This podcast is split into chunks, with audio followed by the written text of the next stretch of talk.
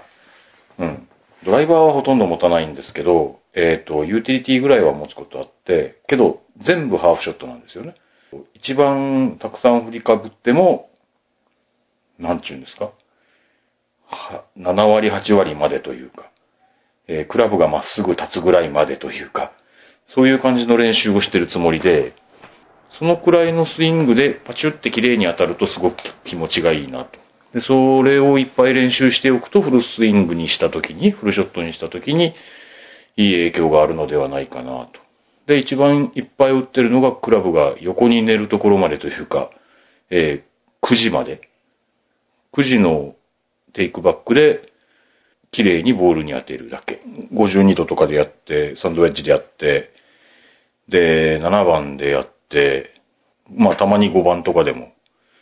9時までのショットをやって見るんですけど、やっぱり、そうですね、番手が上がると難しくなってきますね。まあ不思議なもんで。ただまあだいぶ、52度あたり、52度ピッチングウェッジあたりまではなんとか綺麗に当たるようになってきたかなという感じもしてまして。こんな話して皆さんの役に立つかどうか知らないんですけど、どのサイズのテイクバックでも、左手の親指で止める感覚っていうか、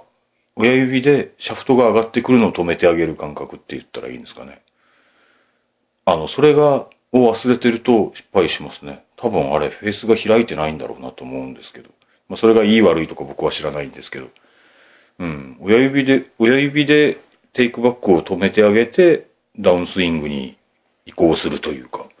そういう意識を持っていると良いなぁと、ここ数日思っているところでした。まあ僕のヨタ話は、練習に関してのヨタ話はどうでもいいですね。ということで、プロゴルフの話もしようかなと思ったんですけどね、ちょっと長くなるもんな。富士山系ありましたね。富士山系、優勝した長峰咲希選手も、ね、プレーオフで優勝されました。よかったですが、僕ちょっと注目しましたのは2日目、まあ3日目もですけど優勝争いにまあ食い込みました。松森ね、彩香さんの妹さん、松森京香さん。今後注目ですね。3日ともアンダーの素晴らしいゴルフでございましたよ。はい。松森京香さん注目しましょう。応援しております。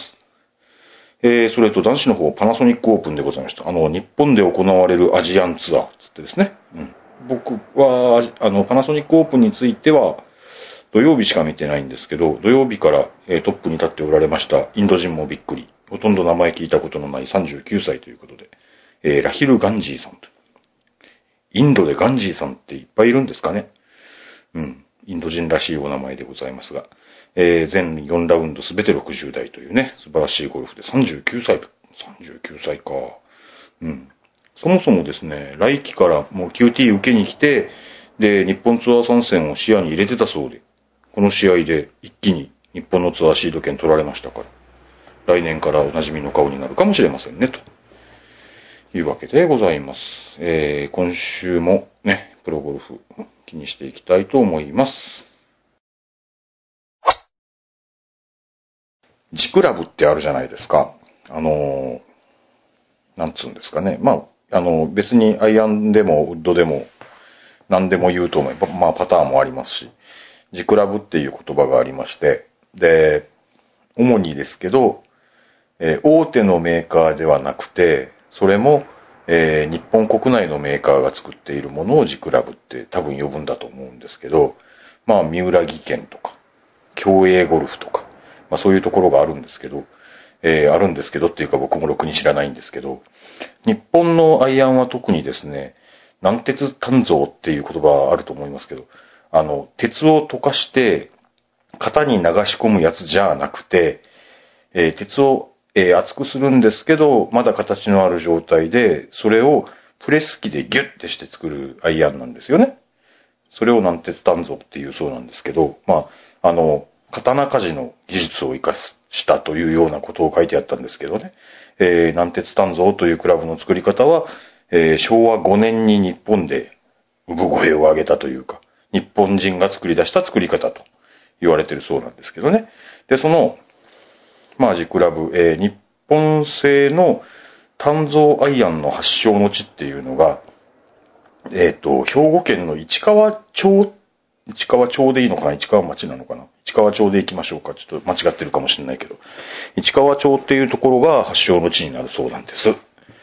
で、そのさっき言った三浦技研とかもその市川っていう町にあるそうなんですけど、で、そこでですね、アイアン発祥の地をアピールするイベントっていうのが3回目なのかな、行われたそうで、これもう行われちゃったんで今から行けないんですけど、市川ゴルフっていうゴルフ練習場で、これキラキラっていうのかな、喜ぶ楽って書いてあるんですけど、キラキラゴルフフェスっていうのが行われたそうで、で、まあ様々パターゴルフ大会とか、そんなことをまあ企画されて、1回目2回目はですね、1回目は8月に企画されて、で、猛暑日で、不要不急の外出はお控えくださいって行政が言ってくるぐらいの猛暑日だったそうで、まあ、それも含めてまあ、失敗しちゃったというか、そういう評価だったそうなんですけど、で、その次の回は、去年だったそうですが、衆議院の総選挙の投開票日と重なっちゃって、大変なことになっちゃったということで、今年、満を持して3回目というようなことを書いてあったんですけどもね。で、それで開催されましたっていうニュースでこれに気がついたんですけど、まあなんか競技に参加するときはまあ500円から1500円ぐらい払って、なんかいろんな競技で楽しむというようなことらしいんですよ。まあゴルフでイベントがあるって素晴らしいなとは思うんですけど、で、まあ出店とかそういうのも出てましてねっていうようなニュースを見たんですが、町内外の親子連れら約700人で賑わったと書いてあったんですね。で、いや、いいんですよ。楽しそうでいいなと思いますし、僕も近所なら行ってみたいもんだなとも思うんですけど、700人かーって思いましたね。うん。まあ、うん。口悪く言えばたったのですよね。うん。ただまあ、市川ゴルフ練習場っていう練習場でやる規模ってなると、まあ700人か、まあそれでもぎゅうぎゅう詰めなのかなとか想像しますけど、まあもちろん700人集めるだけでも大変なんでしょうけどもうちょっとキャパシティが欲しいかなと。まあそれをテーマに町おこしってなるとですね、まあ、言うてもまあね、うちの僕が住んでる町とか今お花が咲いてて、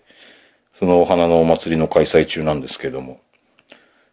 こんなど田舎のそのただお花が咲いてるだけでもこの期間に20万人来るっち言いますから、平均すれば1日少なくとも 1万人ぐらいはお越しになると。まあね、そういうわけで、まあゴルフね、様々、うん、もうちょっとたくさん人を集めたいなって思ったらどうするかな。けど他にやってないお祭りなんで、もっと独自性を磨いて、もっとね、行きたいって、近隣の、もう、県内にとどまらず、ね、関西中のゴルファーが、ぜひこの日は行きたいというような趣味に特化したイベントみたいのに育っていくといいですよね。うん。まあそんな感じでですね、うん、その700人っていうのがちょっとあれ残念かもって思うような人数が書いてあったのと、うん、今後に期待したいなっていうようなニュースでしたんで、ご紹介しておきます。まあご近所の方は注目されてみてください。さてですよ、まあゴルフフェスの話も良かったんですが、そのゴルフフェスでも取り上げられたというニュースが書いてあったんですけど、ちょっと子供向けのイメージもあるんですけど、スナッグゴルフってご存知ですか皆さん。スナッグ SNAG って書きますけど、これはですね、スターティングニューアットゴルフ、ゴルフを始めるためにっていうのの略なんだそうでございます。スナッグ、ボールはですね、まあゴルフに似た競技なんですよ、当然ね。ゴルフを始めるためにこの競技から始めればいいじゃないのっていうスタンスの競技なんですけど、ボールはですね、だいたいテニスボールぐらいの、なんか、テニスボールってほら、なんか布的なものでできてて、ちょっとケバケバしてるじゃないですか。公式テニスね。公式テニスのケバケバボールですよ。で、それのゴールになる、まあ、カップ。いわゆる、まあ、普通のゴルフ場で行くと、まあ、穴が開いてるカップに当たる部分は、あれはですね、塔みたいなもの、塔、なんて言うんだろう。うん、ちょっと台というか塔というか、円柱形ぐらいのものを置いて、それにボールが適切な強さで当たると、マジックテープ的にプチってくっつくんですよね。で、うん、そのくっついたら、なんて言うんだか忘れちゃいましたけど、なんとかって言って、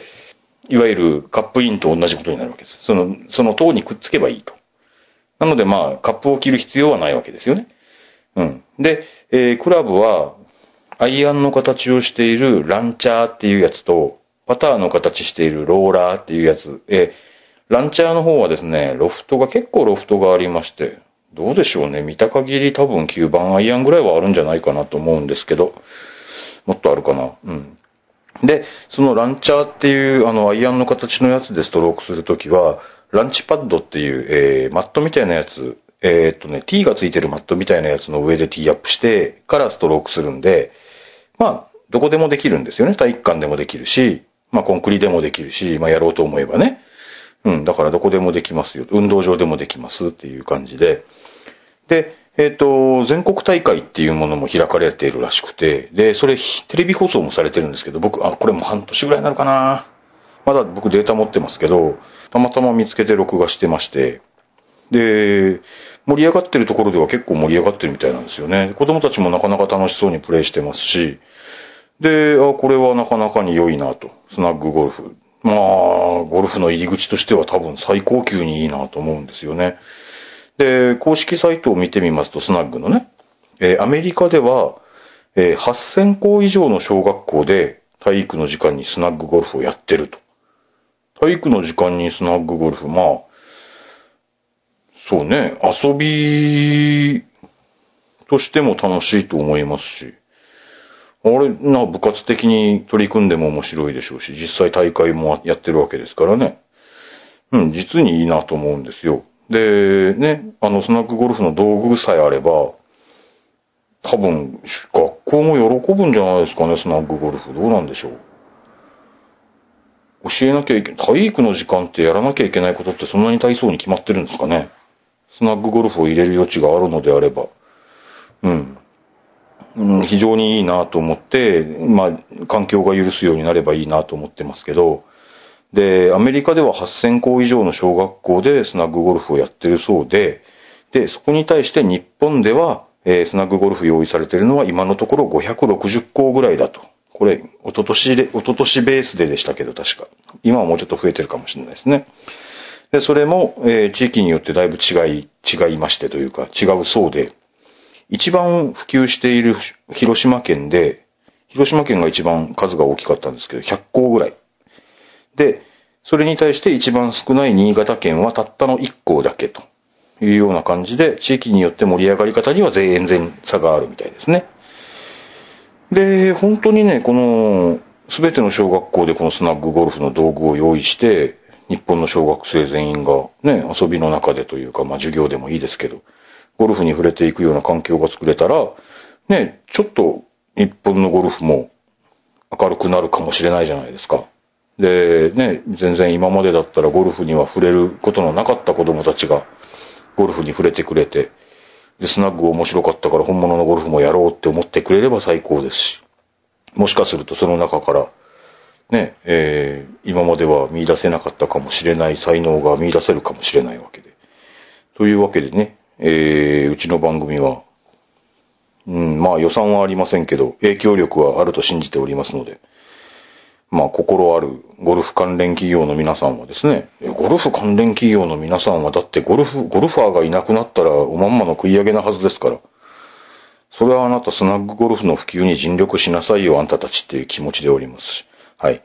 で、ぜひね、日本のゴルファーを発掘するためのね、全部の小学校にスナッグゴルフを行き渡らせるまで頑張っていただきたいなと思いますね。うん、非常にいい取り組みだし、ちょっとそのテレビでも、まあ競技の中をというか、競技の内容をまあ様々見ましたけども、まあ子供たちスイングしますよ、あれ。いやー上手ねーと思いながら見ておりましたね。はい。まあスナッグゴルフを普及させようと思っている人たち、頑張っていただきたいなと思います。皆さんも注目してみてください。さて、先週はちょっとお休みしちゃいました。メッセージを読むのをお休みしちゃいましたので、今週はちょっとメッセージを読もうかなと思っております。こちら、あちゃこさんありがとうございます。先々週の配信につけていただいたメッセージでございます。久々の配信面白かったです。恐れ入ります。無理せずまた配信ください。うちのホームコースに女性が多い理由の考察ですが、女性が多いっておっしゃってましたね。まず、女性が多いというか、まあ、なんというかな。街で人とすれ違うぐらいの確率で女性はいるもんだとおっしゃってました。僕はもう大体、もうじじいが主のゴルフ場が多いんで、そんなに女性が多いのはなんでですかねっていうような話を、まあお伺いしたようなところでございますね。まずはただ単に昔から会員資格に女性とか国籍を問わなかったのが最大の理由があると思いますと。オーガスタや霞が関でも話題になりましたが、そうでしたね。女性会員を受け付けないっていうのが最近までゴルフ社会では普通だったみたいです。大相撲で今話題になってる大相撲でね。うん。女性は土俵には上がらないでくださいっていうアナウンスで話題になりましたね。あとは、車なしで行ける環境が整っている。駅からクラブバスで15分くらいであるだけでなく、クラブセットを一年中預かってくれることで、クラブセットを預かってくれるんだ。手ぶらゴルフも可能と。嫁は女子会ゴルフから直で居酒屋に行けると喜んでいます。なるほどね。ゴルフ帰りの飲み会ってあれ考えますもんね。どうしようかってね。みんなで乗り合わせてゴルフ場に行って、じゃあ帰って、住んでいるところのそばでも、じゃあそこの居酒屋で打ち上げねっていう話になった時に、じゃあ道具は先におろすって飲んでからおろすの嫌よねとかなんかそういう話をしないといけなくなりますね。なるほど。まあ、直で居酒屋に行けるっていうのはまあポイントが高いと。うん。まあ世の中のゴルフ場の皆さんは、まあこちらの取り組みも注目してあげていただければ女性が来始めるかもしれません。コースに関しては逆に女性に厳しいのもなんか女心をくすぐってるかもと。レディースティーが白 T と10ヤードぐらいしか前に行かないのですと。なるほどね。レディースにもそれなりの距離は打ってもらうみたいなスタンスなんですかね。あれはなんか決まりがあるんですかね、レディースティーの前に行かせ具合というか。うん、ちょっと僕にはわかりませんけど。レディースと白 T は10ヤードぐらいしか差がないと。パー5は450以上ありますし、パー4も350ヤードくらいはありますと。なかなかのスパルタ具合ですね。土日の朝の無料のウェルカムコーヒーも評判いいです。他のゴルフ場で朝のコーヒー飲むと500円くらい取られますから。500円のコーヒーは僕は頼みませんね。無料で置いちゃったら嬉しいですね。なるほど。まあそういうのが女性が多い、まあ、なんというか理由というか、そういう感じと、あちゃこさんはおっしゃってらっしゃいます。まあゴルフの会員権に関しての女性問題っていうのもまあ根深い問題はありますわね。というかまあニュースになったのもあれですけど、実際問題ね、おっちゃんたちがですよね、もう男ばっかりでね、女性がいないところでのびのびと羽を伸ばしているところにですよ、女性が来るのもねっていう気持ちもわからんじゃないと、は思うんですけど、まあね、そんなこと言ってられる時代じゃなくなってきましたよねっていうのもまあ確かなことで、ということで、まあどこのゴルフ場もね、まあ認めていかねばというか、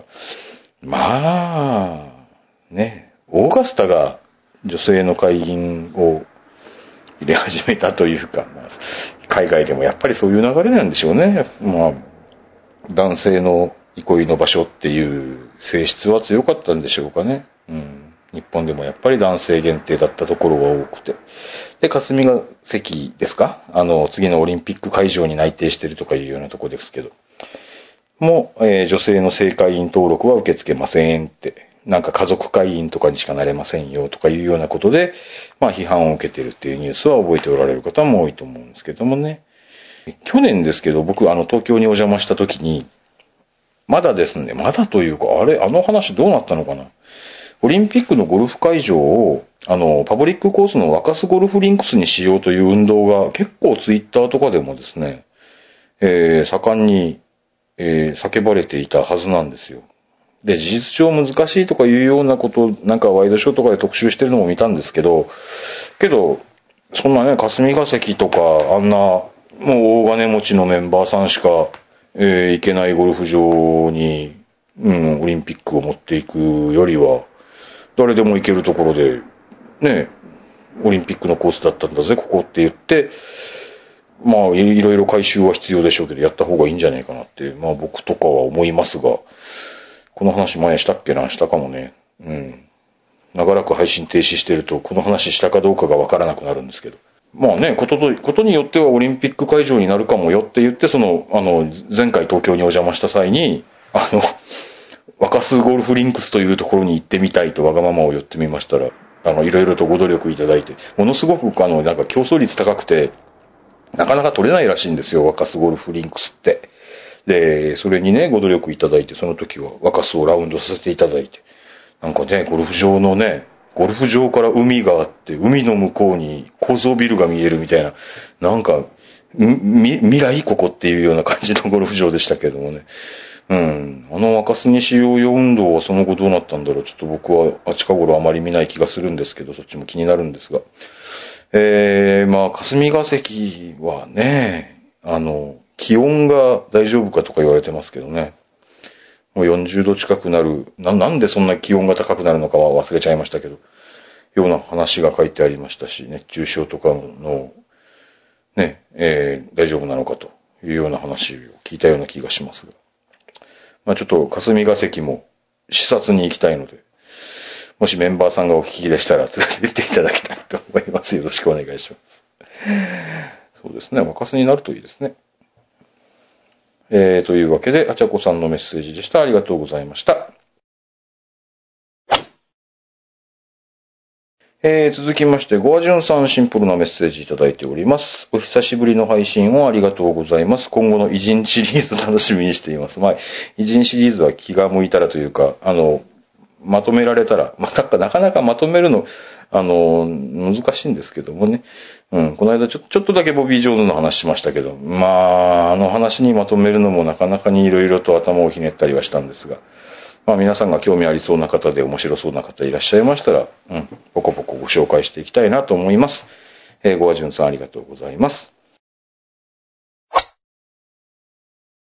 続きまして、3階のカネゴンさんありがとうございます。いつも。久しぶりの配信、やっぱ最高ですねといただけておりました。ありがとうございます。まこっちゃんの声が聞きたいですと書いていただいておりますが、まこっちゃんはなかなかに忙しそうなのですが、そうですね。ちょっと、しばらく会ってないんですけどね。まこっちゃんとは。別に喧嘩してるわけでもなんでもないんですけども。まあ、会った時は、久しぶりにやろうかっていう話をしてみようと思います。また感染の話になってしまいますが、最近は女性の感染がかなり多くなっていると思いますと。女性。そうですね。僕この間、バンテリンレディースを見に行った話しましたけど、若い子からおばちゃんまで年齢層広いですね。おばちゃん多かったですね。この間僕が行った時は。若い子、そっか。ウィークデーに行ったんで、うん。もうおばちゃんばっかりでした。若い子はほとんどいませんでした。そっか。ウィークデーはジジババが多いんだ。なるほどね。で、金ゴンさんは年齢層は広いですよと、綺麗な方も多いですと。そうか。綺麗な方が見たかったら週末に行かないとダメなんだな。今後検討しますね。自分も感染の時は、3日間のうち1日は奥さんを連れて行きます。3日間全部見に行く中で1日奥さん連れて行かれると。奥さんが次はいつなのと楽しみにしている感じです。ああ、そうなんですか。最近は奥さんもシホプロと話をしています。お奥さんも話するんですね。ゴルフを全くやらない奥さんですが、見るのが好きみたいです。やらないけどゴルフウェアを着ていきますと。まあね、ゴルフウェア着ていった方が一番ね、ゴルフに最適なように作ってありますからね、ゴルフウェアとゴルフシューズはあった方がいいと思いますけどね。最近では選手に詳しくなってきました。あそこはすぐ切れるとか、スイングが変とか、スイングが変。ゴルフをしない人がスイングが変だと思う女子ゴルファーって誰だろうね。誰でしょう。リュウリツコさんとか独特ですけどね。うん。ヘッドが一番高いところからストーンと落ちてくるようなね。まあ、あれはあれで理にかなってるんだろうと思うんですけど、まあ、全然難しいことはわかんないんですけど。奥さんのラウンドリポートを聞きながら楽しく観戦していますと。ああ、なるほどね。いいですね。うちは、お店やってるせいもあるんですけど、僕が出かけると奥さんは出かけられないみたいな仕組みになっておりましてですね。うん。ほんともう、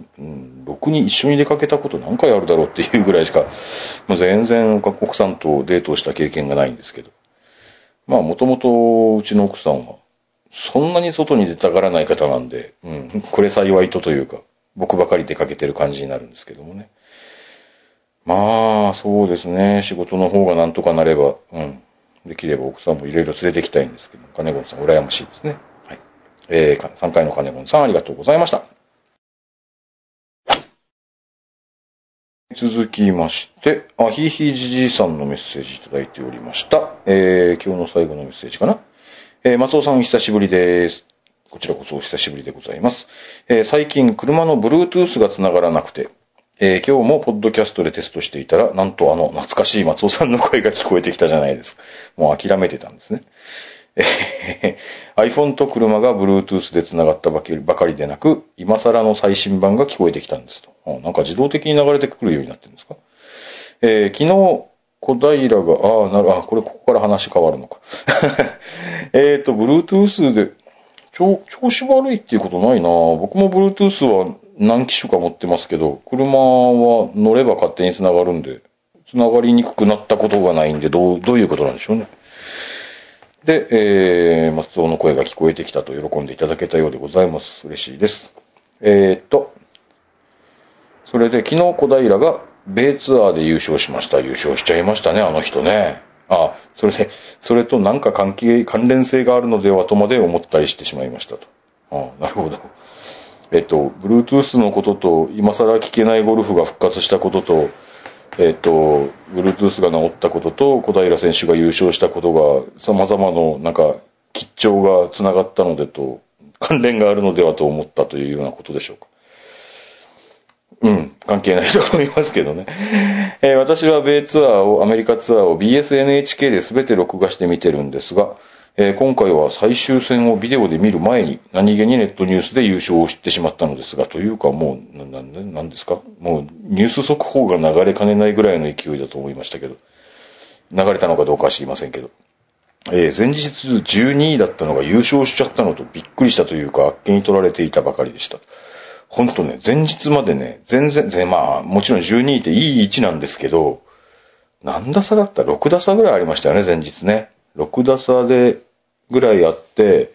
まあ6打差もあったらさすがにまくって優勝するって思わないじゃないですか。でも、最終日僕はもう全然注目もしてなくて、どうしたん、僕も結局ネットニュースで見た気がするんですけど、優勝したってなりましたね。嘘、あそこからみたいなですね。うん。あっけに取られたばかりと書いてありますが、僕もあっけに取られました。それで、車のスピーカーから松尾の声まで聞こえてきて、びっくりが重なったと書いてあります。多分関係ないですけど。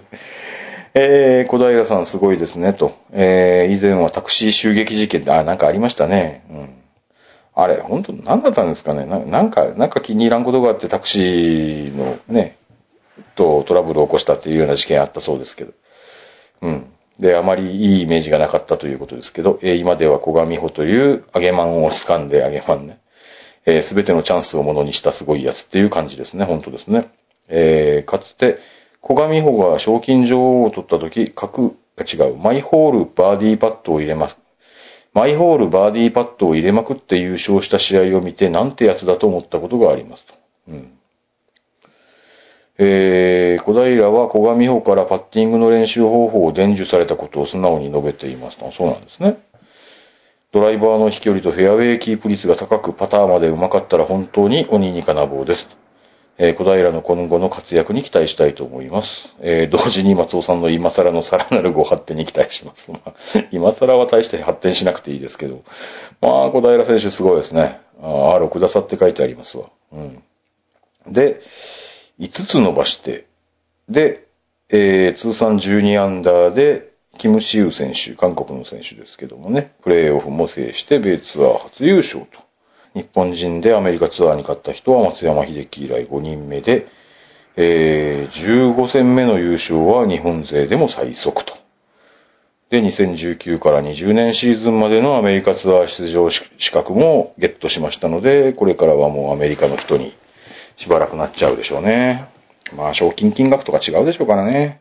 まあ、そういうわけでございまして、小平選手の今後にもね、目が離せないと